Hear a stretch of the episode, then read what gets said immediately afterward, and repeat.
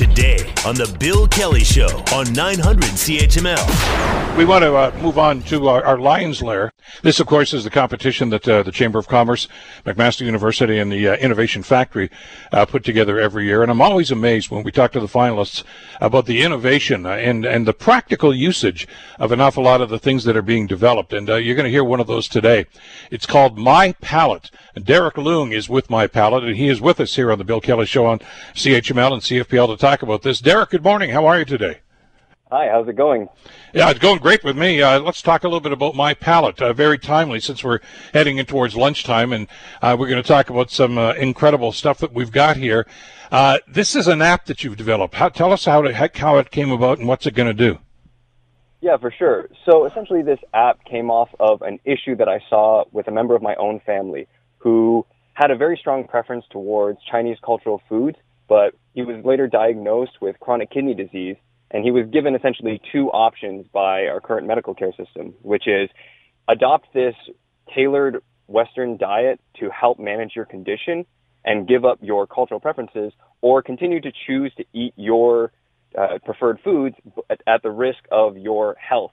So what we wanted to say was, why can't someone actually take the both bad of both of those situations out of the equation and find solutions from their own cultures that actually help them manage their condition? Uh, give me an example on how this would work. So in our app, the way this would work is it allows you to share and discover recipes first and foremost. But the thing that makes our app really interesting is the ability of recipe optimization. So outside of being able to look up a recipe app online, say you had something in your own personal repertoire of cooking that after you got diagnosed with something is no longer safe for you to eat. Well, our system would allow you to, or other people, upload that recipe onto our app, and the app would actually optimize that recipe, modifying ingredients and the nutritional profile so that it actually meets your nutritional requirements for your specific medical condition. So we're in the process of working with dietitians to build out the machine learning aspect that would power this whole system. And the whole objective is to really bring food freedom back to people's eating habits and help people fall in love with food again. So oftentimes when people said they have an allergy or an adverse reaction to, to something that, that they've eaten, uh, there's usually just an one active ingredient in, in, in the, that. And so if you can find a replacement for that or an alternative for that, uh, then obviously that may obviously offer a situation where they can still enjoy that food, but without the, the active ingredient which causes all the problems. Exactly. So two things about that.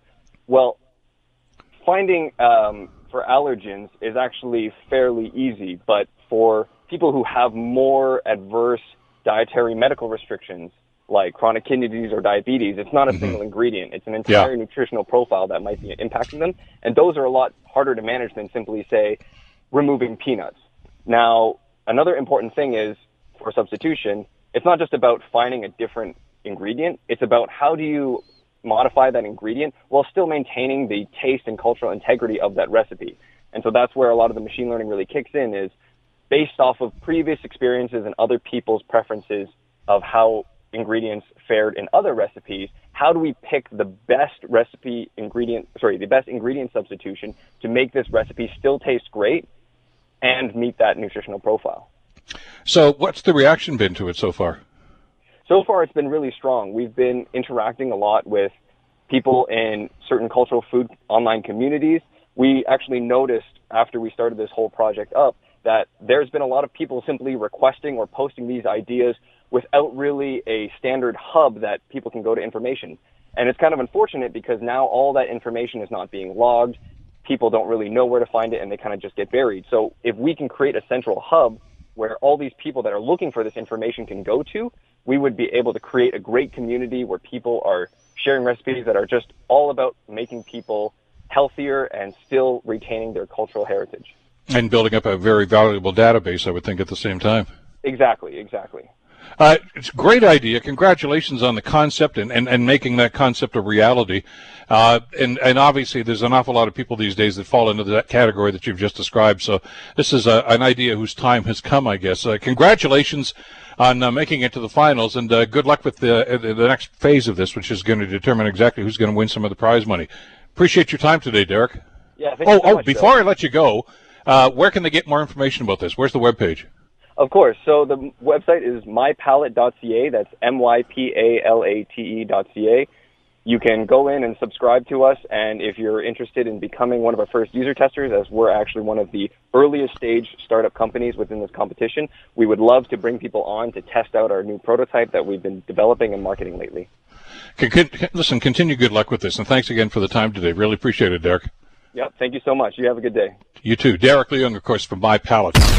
The Bill Kelly Show, weekdays from 9 to noon on 900 CHML.